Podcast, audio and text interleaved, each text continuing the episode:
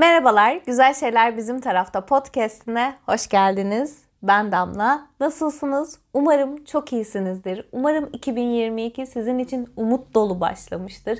Umarım sizin için keyif dolu, heyecan dolu bir yeni yıl başlangıcı olmuştur. Umarım yılbaşı gecesini siz de Covid olup evinde yalnız geçirenlerden, karantinada geçirenlerden değilsinizdir. Eğer öyleyseniz şimdiden acil şifalar, geçmiş olsun diliyorum. Sevdikleriniz hastaysa onlara da geçmiş olsun diliyorum. Çünkü İstanbul'un %80'i bir haftadır yılbaşı partisi yapıyordu ve 31 Aralık gecesinde herkes yalnız ve karantinada kalmak durumunda kaldı. Şükürler olsun ben hasta değilim iyiyim ama hastalığı maalesef Covid belasını çok ensemizde hissettiğimiz bir süreçteyiz. Beni her ne yaparken dinliyorsanız, serviste giderken dinleyen arkadaşlarım var. Öğretmen olup nöbetçi öğretmenken bahçede kulağında kulaklıkla beni dinleyenler, araç kullanırken, temizlik yaparken, duş yaparken, koşu yaparken çok fazla yerde size eşlik ediyorum ve bundan inanılmaz keyif alıyorum. 2021'de kendim için yaptığım en güzel şeylerden biriydi. Umarım 2022'de de yine sizlerle birlikte monolog görünümlü bu sohbetleri diyalog haline böyle ikili bir keyif ve paylaşım haline getirmeye devam ederiz. Hepinize çok teşekkür ediyorum. Bugünkü bölümümüz için heyecanlıyım. Sesimden de anlamışsınızdır diye tahmin ediyorum. 12. bölüm bu. Artık bayağı beni çok iyi tanımayanlarınız bile heyecanımı, korkumu, endişemi, yutkunmamdan, eslerimden, kekelememden anlıyorsunuz ve bununla ilgili çok güzel şeyler paylaşıyorsunuz. En çok kendimi anlatabildiğim için ve sizleri anlayabildiğimi söylediğiniz için mutlu oluyorum. Dedikten sonra bugün aslında birazcık kendimi övme başlığı var. Ben nasıl entelektüel oldum diye.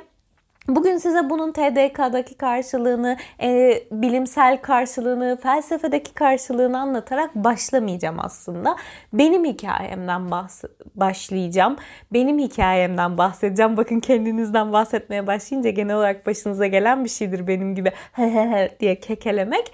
Bu da genelde de kendini övmeye alışık olmayan insanlar için geçerlidir. Çünkü benim için entelektüel olmak güzel bir sıfat. Ben bunu doğru bir yerde kullanıyorum. Türkçedeki entel dantel anlamında kullanmıyorum tabii ki. Beni Instagram'dan takip ediyorsanız mutlaka film paylaşımlarıma, dizi paylaşımlarıma denk gelmişsinizdir. Yıllardır yaptığım bir şey. Hatta o kadar eskiden beri yapıyorum ki Instagram storylerinin formatları değiştiği için bazı şeyler o kadar kötü görünüyor ki onları bir şekilde düzenlemem lazım ama bir erteleme hastalığına yakalanmış bir hasta olarak bunu yapamıyorum yıllardır izlediğim, beğendiğim şeyleri o anda izledikten sonra bazen de geçmişten ah canım filmim ben bu filmden şöyle etkilenmiştim diye paylaşırım. Ve çok keyif alıyorum insanların bana bununla ilgili geri dönüşler yapmasından inanılmaz heyecan duyduğum şeylerden biridir. Hatta bunu düşünmeye başladım. Ya ben bunu niye yapmaya başladım, nasıl yapmaya başladım ve neler oldu diye. Bunun aslında yeni bir şey olmadığıyla yüzleştim. Yani yıllardır beni ben yapan insanların hakkında damla kimdir denince gelen şeylerden biri olduğunu düşünüyorum. Bir süredir de aslında bunlar üzerine düşünüyorum. Instagram'da işte 4 yıldır paylaşıyorum bunları. Daha önce de bölümlerde mutlaka bahsettim ve dinlemişsinizdir. Çokça baskı oluyorsa özür dilerim. Ama bu benim için aslında şöyle bir yerden başlıyor. Çok sevdiğim arkadaşlarımın yıllardır beni WhatsApp'ta soru sorma hakkı olarak Damla film izleyeceğiz. İşte sevgilim geldi. Şunu yaptım bunu yaptım. Ay canım sıkılıyor. Ne izleyeyim ya da bu filmi beğendin mi? diye beni arkadaşlarım yıllardır Joker hakkı olarak kullanırlar. Dolayısıyla da ben bunu aslında yıllardır yapıyormuşum. Sonra bunu Instagram'da yapmaya başladım ve Instagram'da yaptıktan sonra hani vardır ya lisede, ilkokulda tanıdığınız ama şu an hiç ne yaptığını bilmediğiniz insanların önüne düşer storyleriniz ve biz cevap verir size. Mesela ben üniversiteden 3 kere 5 kere kahve içtiğim birinin bana uzun uzun ya sen söylediğin için şu filmi izledim şöyle düşündüm çok iyi geldi. Sen söylediğin için şu diziye başladım ay 5. bölümdeyim mi ne güzelmiş dediğine çok şahit oluyorum. Ve bu bende siz bölümleri paylaştığınızda nasıl sarılma hissi yaşatıyorsa aynı hissi yaşatıyor. Damla bize film önerseden Damla size film öneriyor ya dönüştü. Yıllarca böyle ım, ilgili ve tırnak içinde bilgili biri olduğum halde kendimi hiçbir zaman bir sinefil olarak tanımlayamam. Bir sinemacı hiç değilim. Çok film bilen ve seven biriyim. Ee, ama benim çok büyük bir problemim var aslında bununla ilgili. Benim senaristleri, yönetmenleri, yapımcıları ve hatta dahi bunu da biraz utanarak söylüyorum. Çoğu oyuncunun adını öğrenmem çok geç oldu. Ya tabii ki star popüler işte Brad Pitt'lerden, Angelina Jolie'lerden falan bahsetmiyorum ya. Yani. Onları e, tabii ki herkes gibi biliyordum ama çok sevdiğim bazı oyuncuların isimlerini bilmiyordum. Hatta bunu bütün sinematografilerine hakim olduğum halde bilmiyordum ve hala da bilmediklerim var dürüst olayım. Ama son 3 yılda çok geliştim bu konuda. Ee, artık hayatımın bir parçası olduğu için öğrenmek zorunda kaldım diyebilirim. Ha tabii ki mesleğimi de ah bir film izledim, ah bir oyun izledim, vuruldum ve ben böyle seçtim diye seçmedim. Yani sinema, kitaplar, edebiyat, sanat her anlamıyla benim mesleğimle çok iç içe olsa da e, tek benim vurulduğum şey olmadı. Yani ben gazete okumayı da hep çok sevdim.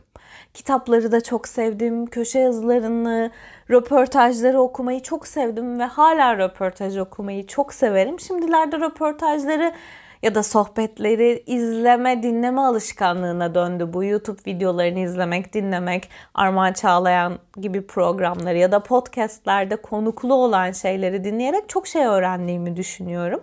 Çünkü bence insanların kendilerini ifade etme biçimlerini dinledikçe hem onlar hakkında çok şey öğreniyorsunuz hem de sizin zihniniz dışında başka zihinlerin düşünme yapılarını öğrenmek insana insanı anlatma konusunda bence çok kapı açıcı, çok anlayış geliştirici ve kişilik özelliklerini, yetişkin olma özelliklerini çok geliştirici bir şeye dönüşüyor. O yüzden çok kıymetli. Tabii ki röportajlar, filmler, köşe yazıları çok besleyici olsa da benim ilk aşkım her zaman kitaplar oldu. Ben çok kısa sürede okumayı öğrenen bir çocuk oldum. İlkokula başladıktan sonra sınıfını ya ilk okuyanıydım ya ikinci okuyanıydım. Onu çok hatırlamıyorum. Hatta annem ilkokula gitmeden okumayı öğrenmememi istemiş ve iyi ki de böyle yapmış. Okulda çok sıkılırdım. Bunun için de çaba sarf etmiş. Ee, ve sınıfta da çok kolay okumayı öğrendim. Hatırlıyorsanız benim yaşlarımdaysanız sınıfta okuma yarışmaları olurdu. Böyle sınıfta öğretmen öğretmen masasına oturur bir kitap açardı. Sırayla hepimiz kalkardık. Sesli bir şekilde bir dakikada okurduk ve kaç kelime okuduğumuzu sayardı öğretmenimiz. Bu bir alışkanlıktı. Ne geliştiriyordu, ne yapıyordu hiç bilmiyorum. Orasıyla pedagojik kısmıyla ilgilenmiyorum ama ben bu yarışmalarda genelde sınıf birincisi olurdum. Hızlı okumanın o dönemler çok iyi bir şey olduğunu düşünüyordum ama hızlı okumak ve iyi bir okuyucu olmak arasında ya hiçbir bağlantı yok. Maksimum şöyle bir bağlantı olabilir. Erasmus'a gidip de döndüğünde ben Avrupa'da yaşadığımda, Avrupa'daki hayatımda diye konuşan insanlar kadar bir bağlantı olabilir. Yani Avrupalı olmakla o insanlar arasındaki bağlantı kadar bir bağlantı olabilir. Ben buraya dalarsam çıkamam. Konuyu daha fazla dağıtmayayım. Okumayı öğrenince de çok keyif aldım ben okumaktan. İnanılmaz güzel vakit geçirdiğimi hatırlıyorum. Saatlerimi, günlerimi geçirdiğimi hatırlıyorum. Ben öyle çok sokakta oynamaktan keyif alan, atlayan, zıplayan, koşan, ağaçların tepesine çıkan hareketli bir tip değildim. Bunun tabii ki başka sebep ve etkileri var hayatımda ama böyle bir çocuk olmadığım için de o anlatılan kitaplar en yakın arkadaşıydı çocuğunun. Tam böyle karşısına benim fotoğrafımı yapıştırabilirsiniz. Annemle alakalı benim okuma alışkanlığım. Annemin bana bugüne kadar kazandırdığı en güzel alışkanlıklardan biridir kitap okumak. Annem çok okuyan biriydi. Hala da çok okuyan biridir ama şimdi yaşlanınca biraz azaldı bu bir de öğretmen olduğu için bence gözleri çok yorgun ve okumaktan beyni durdu kadıncağızın artık. O yüzden artık eskisi kadar okumasa da annem iyi bir okuyucudur. Bizim evimizde de hep çok gelişen bir kütüphane oldu. Annemle saatlerce karşılıklı okurduk ve hatta Kardeşim bundan nefret edip ilkokul öğretmenine bize şikayet etmişti. Ki kardeşim de mesela okumaktan çok keyif alan biri değildi. Velhasıl hikayenin başına geri dönüyorum. Annem beni okumayı öğrendikten sonra hemen götürdü Antalya'daki İl Halk Kütüphanesi'ne kaydettirdi. O zaman kütüphaneler çok gelişmişti. Umuyorum hala öyledir. Böyle kartım vardı. İki haftada bir gidiyorduk kitaplar alıyorduk hafta sonları. Ben seçiyordum kitaplarımı ve ben hızlı okumayı öğrenen ve okumaktan keyif alan biri olduğum için de çabuk gelişmişti. Okumam böyle benim yaşıma uygun kitapların olduğu, çocuk kitaplarının olduğu katta annem beni bırakırdı. Kendi de çıkardı, yetişkin kitaplarına bakardı. Sonra annem gelirdi. Ben almak istediğim kitapları kartıma işletirdim, giderdik ve şeyi çok net hatırlıyorum. Eve giderdik. Pastaneden annemle kekle simit alırdık, çay demlerdik ve karşılıklı oturup kitap okurduk. Allah'ım hala hayatımda bunu yaptığımda aşırı keyif alıyorum. Hala arkadaşlarımla yaptığım bir gelenektir dedikten sonra size ilk anlatacağım şeylerden biri bu ilk çocukluk anılarından biri. Biz annemle bir cumartesi günü Antalya'da kütüphaneye gittik. Annem beni bıraktı ve ben bir kitap seçtim. Ve kitabı almak istediğimi söyledim. Ee, ve kütüphanedeki kadın da bana dedi ki, kitabı da hiç unutmuyorum, Yalvaç Ural'ın tekir noktalama işaretlerini öğreniyor ya da öğretiyor diye bir kitabı. Ben bu kitabı almak istiyorum dedim. Annemi bekliyorum. Kadın bana dedi ki bu kitap senin yaşına uygun değil. Sen birinci sınıfa gidiyormuşsun. Bu kitap üçüncü sınıfa gidenlere uygun dedi. Ve benim gibi hırs küpü bir insan için söylenebilecek en kötü şeyi söyledi. Annem geldiğinde ben hırsımdan ağlıyordum. Ben bu kitabı almak istiyorum ama bana bunu vermiyorlar diye. Annem kadına kibarca benim yaşıtlarımdan çok daha ileri bir okuma seviyem olduğunu ve bu kitabı okuyabileceğimi kendisinin de öğretmen olduğunu söyledi. Kadının suratı hala bugün gözümün önündedir. Yani bir çocuğa okumak isteyen bir çocuğa senin yaşına uygun değil demek doğru bir davranış mı bilmiyorum. Evet yaşına uygun olmayan bir kitabı okumak istemek ya da okumaya başlamak belki birinin okuma alışkanlığını yok edebilir daha başlamadan ama ben belli ki bilinçli bir çocuktum. Yani belli ki bir şey yapabilecek bir noktadaydım. Ama bu tabii ki kadının algılayabildiği bir şey olmadı. Çocukken okuduğum kitapları niye çok seviyordum?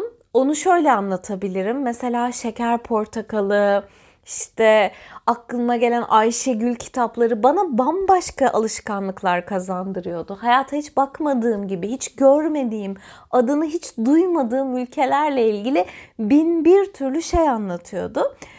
Ve tabii ki o yüzden de benim hayattaki en büyük alışkanlıklarımdan biri olmuştu. Çünkü ben yeniye çok meraklı bir çocukmuşum aslında. Bunu şu anda 32 yaşında baktığımda algılayabiliyorum. Böyle okuma alışkanlıklarıyla devam ederken hayatımı her anlamıyla değiştiren bir kitapla tanıştım. O da İstanbul'da tanıştığım bir kitap oldu. Kuzenimin sünneti için İstanbul'a gelmiştik ve o çok ağlıyordu. Ona bir hediye kitap almışlardı. Ben de onu kıskanmayayım diye bana da alınmıştı aynı kitaptan. Hiç unutmayacağınız bir kitap Harry Potter'dı. Kitap bunun üstüne yani değil bölüm podcast serisi yaparım. Hayatımda en heyecanlı beklediğim, defalarca okuduğum, defalarca izlediğim tek şey Harry Potter'dır. Ya öyle ki en son kitaplar artık 700 sayfalara 600 sayfalara falan çıktığında uyumuyordum o kitapları okuyacağım diye ve bitireceğim diye. Annem uyuyabileyim diye kitapları saklardı. Üçüncü kitaptan sonra böyle bir alışkanlık edinmiştim. Yapı Kredi yayınları kitabı Türkçe'ye çevirip ilk sattığı gün ilk yaptığım şey kesinlikle gidip kitabı almaktı. Hatta ilkokuldan bazı arkadaşlarımla şöyle bir alışkanlığımız vardı. Kitabı açıp e, sayfanın başındaki cümleyi okuyup diğerinin onu devam ettirmesini istemek gibi bir oyunumuz bile vardı. Evet yani Harry Potter, Rowling insanın zihnine, aklına bambaşka bir şey açıyor. Dünyayı değiştirdi kadın. O yüzden dünyanın en zengin kadınlarından, en zengin insanlarından biri oldu. Ama bana ne oluyordu okurken? Bir inanılmaz dünyalarda kayboluyordum. Bu bana çok iyi geliyordu. Yalnızlık hissimi azaltıyordu. Çünkü benimki gibi boktan bir ilkokul sınıfında okuyor ve dışlanıyorsanız size gerçekten arkadaş ihtiyacı konusunda kitaplar çok yardımcı oluyor ama yani şunu söyleyeyim. Bence insanların zeka türü ve öğrenme biçimi kitap okumaya uygun değilse hiçbir şekilde böyle bir yardımı olmayabilir. Yani kitap herkesin en iyi arkadaş değil. Benim kardeşimden bahsettim az önce. O mesela ilkokul öğretmenine şey demişti. Annem de ablam da saatlerce kitap okuyor ve evde kimse benimle oynamıyor gibi bir şikayette bulunmuştu. Onun algılama ve zeka biçimi buna uygun değil. O izleyerek öğreniyor. Sonra yıllar sonra kitap okuma alışkanlıkları edindi. Yani ben herkesin kitap okuyabilmesi gerektiğini ya da herkesin kitap okuması gerektiğini falan da düşünmüyorum. Benim için arkadaş oluyordu. Merak duygumu geliştiriyordu. Çok şey öğreniyordum. Bir de Buna bir yatkınlığım varmış açıkçası. Tek söyleyebileceğim şey bu çok zeki ya da çok farklı olduğumun ötesinde yatkınlık diye tanımlayabilirim. Bir de bizim eve bilgisayar çok geç geldi. Ya annemin inadı yüzünden oldu bu. Yani çok parasız olduğumuzdan filan değildi. O yüzden de benim en büyük eğlencemdi. Evet televizyon izlemekten de keyif alıyordum ki oradan da çok beslenen biriydim ama bu sayede hem çok okuyacak vaktim vardı ve dolayısıyla da çok gelişebiliyordum. Ha illa böyle hep çok e, kaliteli, çok önemli yazarların kitaplarını okumadım. Yani ergenliğimde Epsilon Yayın Evi'nin bastığı o romantik komedileri mutlaka okudum. Bir dönem annemin ve teyzelerimin hepimize okuttuğu İpek Ong'un kitaplarını muhtemelen şu an açsam ezbere biliyorum hepsini. Benim yaşlarımdaysanız çoğunuz o ahlakçılığı gizli gizli basan, ideal kadın tipini kaktıran İpek Ong'un kitaplarına, bir genç kızın hatıra defterine hakimsinizdir diye düşünüyorum. Bizim evde bir de klasikler vardı ve klasikleri gördükçe onların aslında çocuk versiyonları oluyor. İşte Savaş ve Barış'ın bile bir çocuğun okuyup algılayabileceği ya da Fareler ve insanların bile öyle çevirileri tekrar yazımları olabiliyor. Ee, öyle kitapları okuduğumu çok net hatırlıyorum. Benim için o yüzden kitap okumak hep hayatın bir alışkanlığıydı ve bir keyfiydi. Çok çok severek yapıyordum. Ee, kitaplar için kupon biriktiriyorduk hatırlıyorsunuzdur belki. O da bana çok iyi gelmişti. Bir de annem çok şiir severdi. Bizim evde şiir antolojileri vardı. Anneme şiir okuturdum. Böylece aslında birçok şairle de çok küçük yaşta tanıştım bir çocuk yetiştirirken galiba evde çocuğun ne gördüğü, neye ulaşımının hayatını ne kadar değiştireceğinin kanıtı gibi bir çocukluğum olmuş. Şimdi sizinle sesli konuşurken fark ediyorum bunu. Mesela gazete okumakta böyle bir alışkanlık. Ben çocukluğumdan beri Hürriyet gazetesi alınan bir evdeydim. Doğrudur yanlıştır. Şu an beğenirsiniz beğenmezsiniz, seversiniz sevmezsiniz bilmiyorum. Ama yıllarca Ayşe Arman'ı her pazar alakasız her konuda yaptığı her röportajı okumuş olmak ben de bazı konularda hem insan anlama konusunda beni çok geliştirdiğini görüyorum hem de kendimi anlama konusunda ve hem de anlamsız bilgiler konusunda bir diğer konuda aile kadar önemli ilkokul öğretmeni. Yani ilkokul öğretmenim tam bir vizyonsuz olduğu için beni inanılmaz cahil bıraktığı bir konu var. Kemal Sunal filmleri neymiş? Kemal Sunal küfrediyormuş, huysuz virjin, ahlaksızmış. Yani o gerzek kadın sebebiyle huysuz virjini gizli gizli hep izledim. Ama Kemal Sunal filmlerini eşi ol eşek falan dediği için izleyemedim. Ve bu konuda çok büyük açığım var ve bunu kapatmaya çalışıyorum. Benim için çocukluğuma dair en güzel anılardan biri pazar sabahlarıdır. Kalkıp böyle televizyonu açıp çizgi film izlemeyi çok severdim. Bir de pazar sabahları yayınlanan dublajı bazen kulak kanatan filmler olurdu. Özellikle Mary Kate Ashley Olsen'ın böyle 13-14 yaşlarında çektikleri o tam gençlik filmi bile değil ergen filmi olan o teenage filmlerine bayılırdım gerçekten ve onlardan da çok şey izlemişim aslında. Birçok Noel filmini orada izlemişim. Birçok filmi orada görmek ve izlemek bana çok şey katmış. O pazar sabahları benim ayinim gibiydi. Zavallı anne ve babam hafta boyunca çalıştıkları için uyurlardı ve ben kalkıp böyle kendime süt koyup onu izlediğimi çok iyi hatırlıyorum. Tabii ki coğrafya kaderdir aile kaderdir, öğretmen kaderdir. E bir de coğrafya kaderdir. Ben Antalyalıyım ve Antalyalı olmanın getirdiği bir gerçeklik var. Uzun süre Türkiye'nin en prestijli sinema festivali olan Altın Portakal Antalya'da gerçekleşiyor. Benim ilkokul anılarımdan biri de bu aslında. İlkokulların bahçesine açık hava sinemaları kurulurdu ve böyle kortej olurdu festivalin açılışında o kadar özel bir gün olurdu ki o kortej. Sanatçıların geçeceği yollarda sanatçılara çiçekler atardık. Pardon sanatçılar halka çiçek atıyordu. Ay şimdi hatırladım. Evet. Benim babam çiçekçi olduğu için karıştırdım galiba.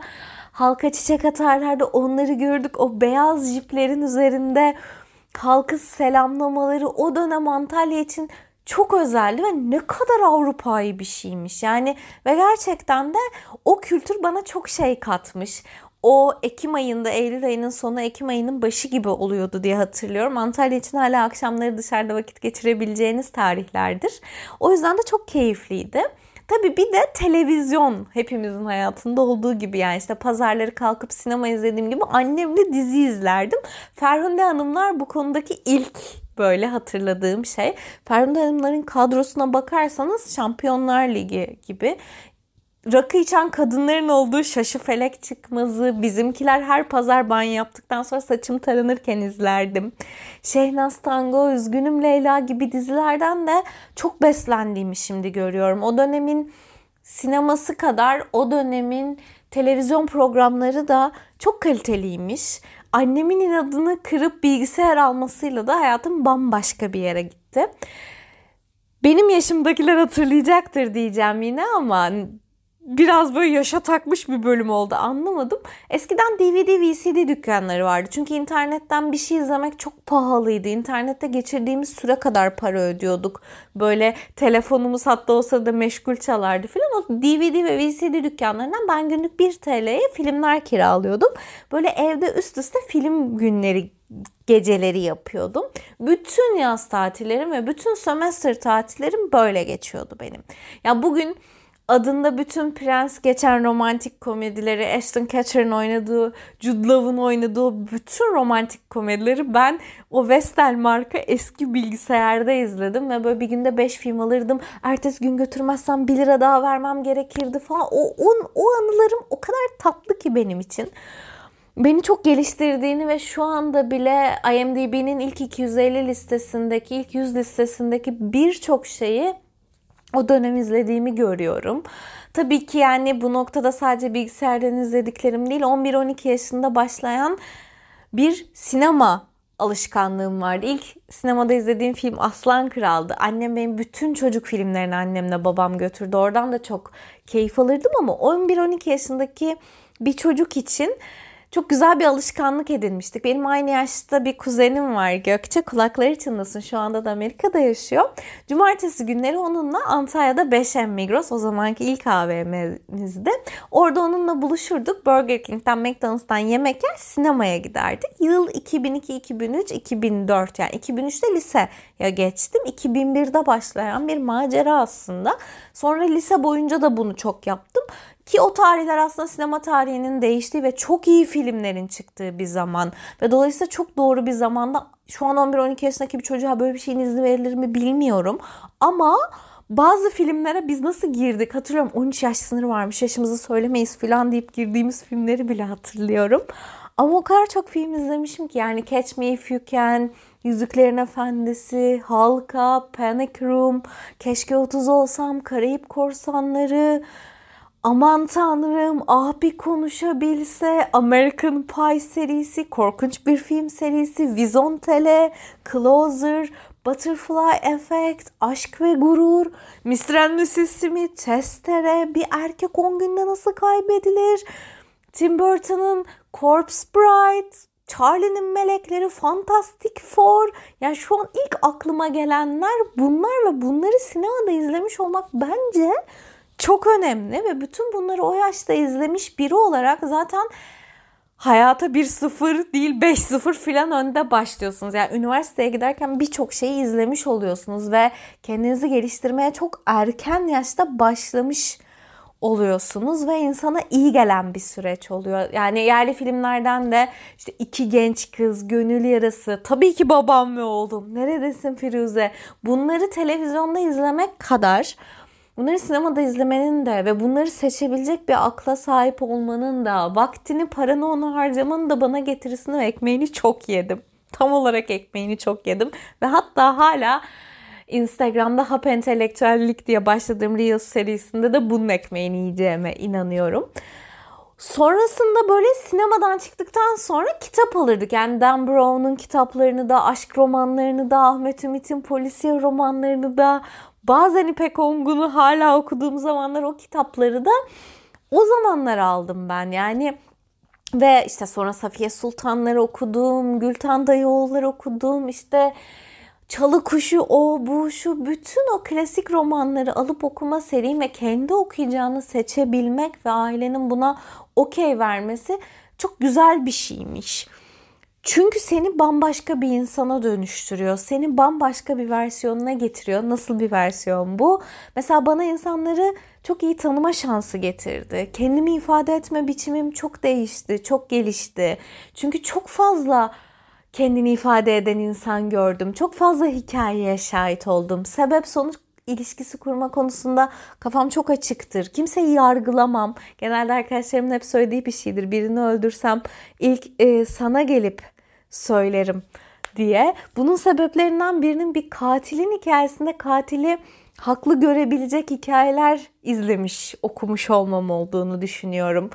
O dönemde sinema, internet bu kadar gelişmemişken, daha doğrusu sinema gelişmişken ama internet bu kadar gelişmediği için dünyanın bambaşka yerinde insanlar ne yer, ne içer, ne giyerler, cinsel kimlikler nedir? O kadar çok şey öğrenmişim ki onlar hakkında. Kendi yaşıtım bir Amerikalı çocuğun ne izlediğini, ne giydiğini, ne yediğini, ne yaşadığını oradan öğrenmişim ben. Bu da benim için gerçekten çok kıymetli olmuş ilerisi için. Sonra hayal gücü denilen o insanın içine koyulmuş sevgi kadar bence güçlü ve önemli olan yetim gelişmiş. Bir şeyleri öğrenme ve algılayabilme kabiliyetim gelişmiş. Çünkü sinema insana sonsuz yaratıcılıkla gerçeküstü şeyler götürüyor. Onlara sizi getiriyor ve sizi onları izlettikçe bambaşka yaratım güçleriniz oluyor. E, eğer de birazcık sayısal zekanız varsa ki benim var, bambaşka analiz yeteneklerinizin gelişmesine sebep oluyor ama en ötesinde, her şeyin ötesinde insan tanıma, algılama ve yargılamama konusunda bana çok şey kattı. Çünkü bir yönetmenin elinde, iyi bir yönetmenin elinde bir uyuşturucu satıcısını da, bir katili de izlerken onun tarafında olabilirsiniz ya da kim Anna Karenina'ya konuşamadım ya ben bir heyecanlandım. Anna Karenina'ya ahlaksız kadın falan diyebilir ki. Sanat böyle bir şey zaten. Dolayısıyla başka insanları bu kadar anlayabildikten sonra sanıyorum kendinizi özellikle de ergenlikte algılama kapasiteniz, kendinizi anlayış kapasiteniz artıyor. Ha ama kıyaslama duygusu da ergenlikte çok geniş olduğu için bazen de sizi çok zora sokabiliyor. Yani televizyonda gördüğünüz Mary Kate Ashley Olsen kadar sarışın güzel olmadığınız için bedeninize bakıp ağlayabilirsiniz. Ben ağladım. Oradan biliyorum. Yaşıtlarınızın dünyalarıyla kendi dünyalarınızı kıyasladığınızda bir Orta Doğu ülkesinde yaşamanın getirdiği dezavantajları da maalesef yok sayamayız. Maalesef silip atamayız. Ay soluksuz devam ediyorum. Yönetmenler tanıdım mesela bu noktada. Beni çok başka dünyalara götürdüler. Buradan böyle isimlerini aklıma geldiği gibi sayayım. Gerçeküstü dünyalara götürenler de oldu. Dünyadaki gerçekliği bambaşka bir yerden anlatan insanlar da oldu. Wes Anderson, Lantimos, Kubrick, Yeşim Ustaoğlu, Emin Alper, Agnes Varda, Ceylan Özçelik, Seren Yüce, Ferzan Özpetek, David Fincher, Hitchcock, of onun sinemasıyla tanıştığım Kuşlar filmini izlediğim gün mesela hayatımda çok kıymetli bir gündür. Scorsese. Bunlar böyle hayatımda eşlikçi gibi, dost gibi beni büyüten bana çok şey katan insanlar oldular. Hiç tanışmadıklarım var. Bir kere denk geldiğim yerli yönetmenler var. Ama hep hayatımda kıymetli bir yerdeler. Ha bir dönem çok sevdiklerim. Bir dönem yakın arkadaşım olup sonra koptuklarım gibi düşünebileceğimiz Woody Allen var mesela. Lars von Trier gibi yaptığı her filmi çok sevmekle birlikte hayata bakış açısını se- bakış açısını sevmediğim için bambaşka bir yerde yollarımızı ayırdığımız yönetmenler var ama her biri sinemasıyla beni bambaşka bir damla haline getirdiler. Hepsine minnettarım.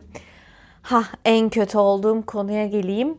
İşte bizim eve internet geldi falan filan. Ben 2007'de ilk üniversiteme başladığımda Eskişehir'de internetten dizi izlemek moda oldu. Yabancı dizileri ve hepimizin bildiği gibi ilk izlenen dizi Lost oldu ve ben o diziyi izlemedim tek bir bölüm bile. Yani ve benim için korkunç bir dönem başladı. Bir şey aşırı popüler olduğunda o zaman ya bilgisayarım bozuktu ya internetim yoktu. Bir şekilde herkes kadar kolay ulaşamıyordum. izleyemedim. Sonra bir şey aşırı popüler olduğunda onu izleyememek, okuyamamak gibi bir hastalığa yakalandım ki bunu en sevdiği film Harry Potter olan biri söylüyor.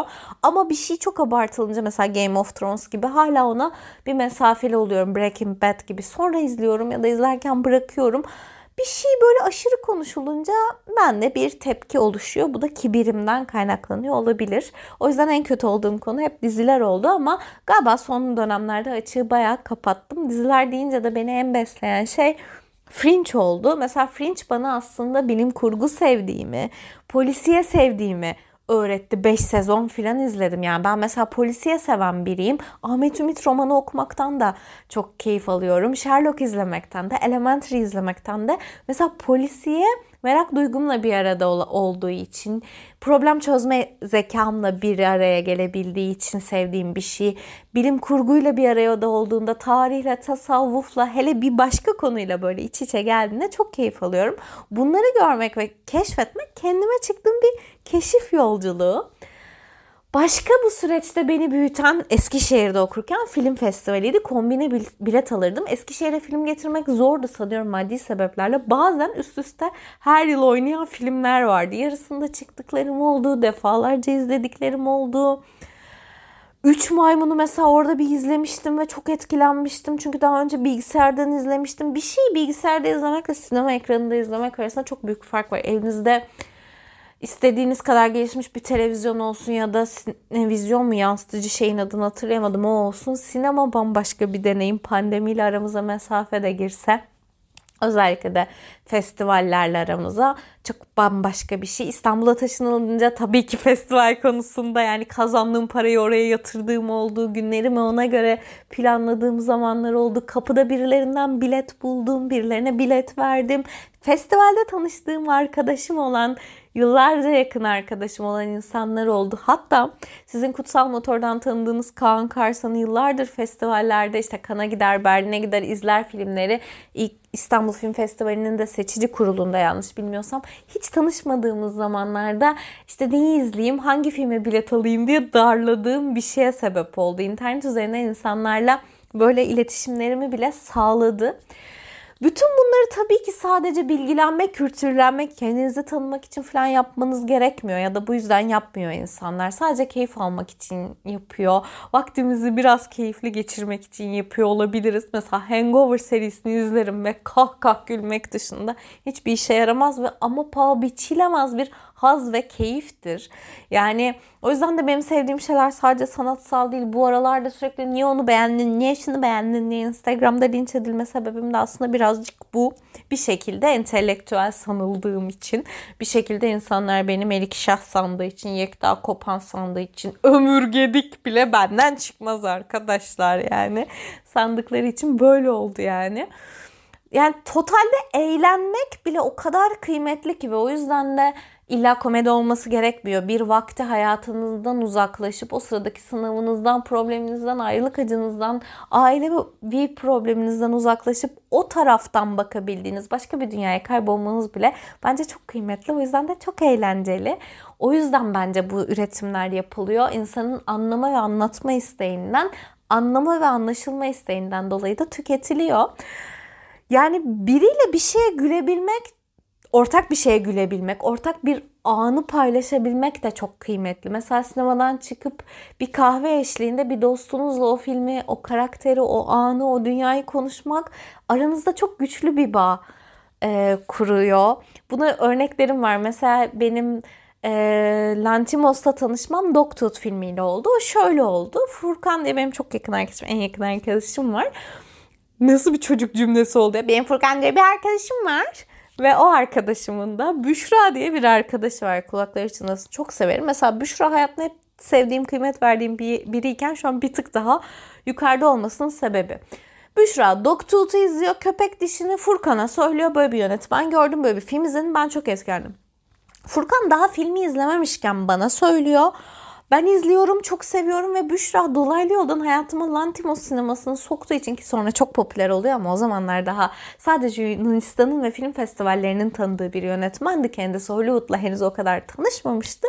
Beni onunla tanıştırdığı için kalbimde yeri bir başka yani karanfil elden ele. Sonuç yepyeni bir dünyayla tanışıyorsunuz. Bana Miyazaki öneren ve bana o dünyayı açan, mangalar dünyasını açan, bana animeler dünyasını açan arkadaşımı da çok net hatırlıyorum. Adını anmayacağım ama bana bilmediğim bir kapı açtı. Ben de bu yüzden storylerde, reels'larda birilerine bir şey öneriyorum ya da izledim çok beğendim ya da izleme ya da ben bunu böyle düşündüm izleyin konuşalım diyorum. Çünkü yazdığım bir şeye biri bir şey cevap verdiğinde ben onunla bir şey paylaştığımı düşünüyorum. Aynı filmi çok sevmiş insanın mutlaka kalplerinde beraber atan bir yer olduğuna inanıyorum. Mesela benim en sevdiğim yerli film Ah Belinda'dır.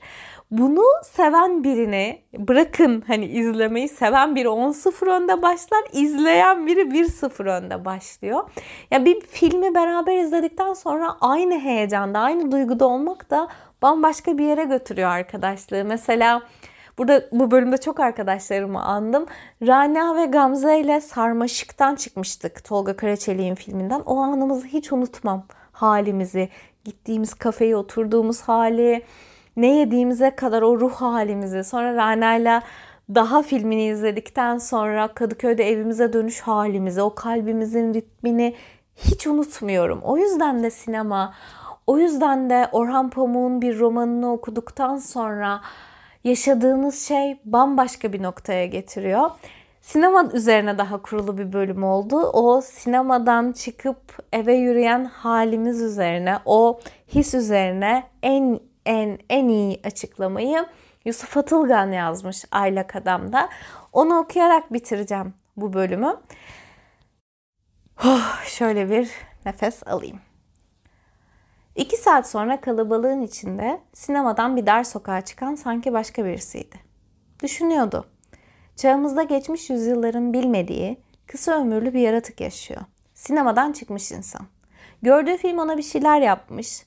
Salt çıkarını düşünen kişi değil, insanlarla barışık. Onun büyük işler yapacağı umulur. Ama 5-10 dakikada ölüyor. Sokak sinemadan çıkmayanlarla dolu.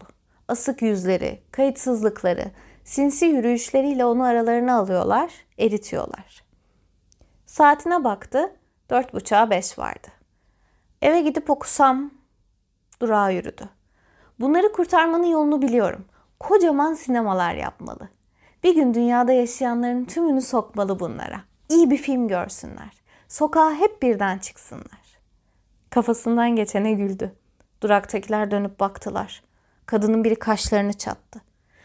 Sokakta kendi kendine sesli gülünemeyeceğini bilmeyen yoktu. Ne adamlar be. Güldüysem güldüm. Size ne?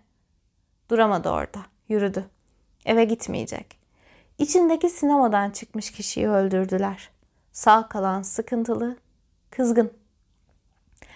Evet, benim entelektüel olma, benim bir şeylerle tanışma hikayem böyle oldu ve bana bunları kattı. Eminim size de çok şey katan çok güzel filmler, çok güzel hikayeler vardı. Siz neleri okumaktan keyif alıyorsunuz? Okumaya, izlemeye nasıl başladınız? Ya da bana tavsiye edebileceğiniz şeyler, bu konuda kendimi geliştirmem için neler olur? Hepsini mesaj olarak bekliyorum. 2022'nin ilk bölümü böyle oldu. Sonraki bölümde görüşünceye kadar hoşçakalın. Kendinize çok iyi bakın. Sinemadan çıkan insanı içinizdekini öldürmelerine izin vermeyin. Öpüyorum. Görüşürüz.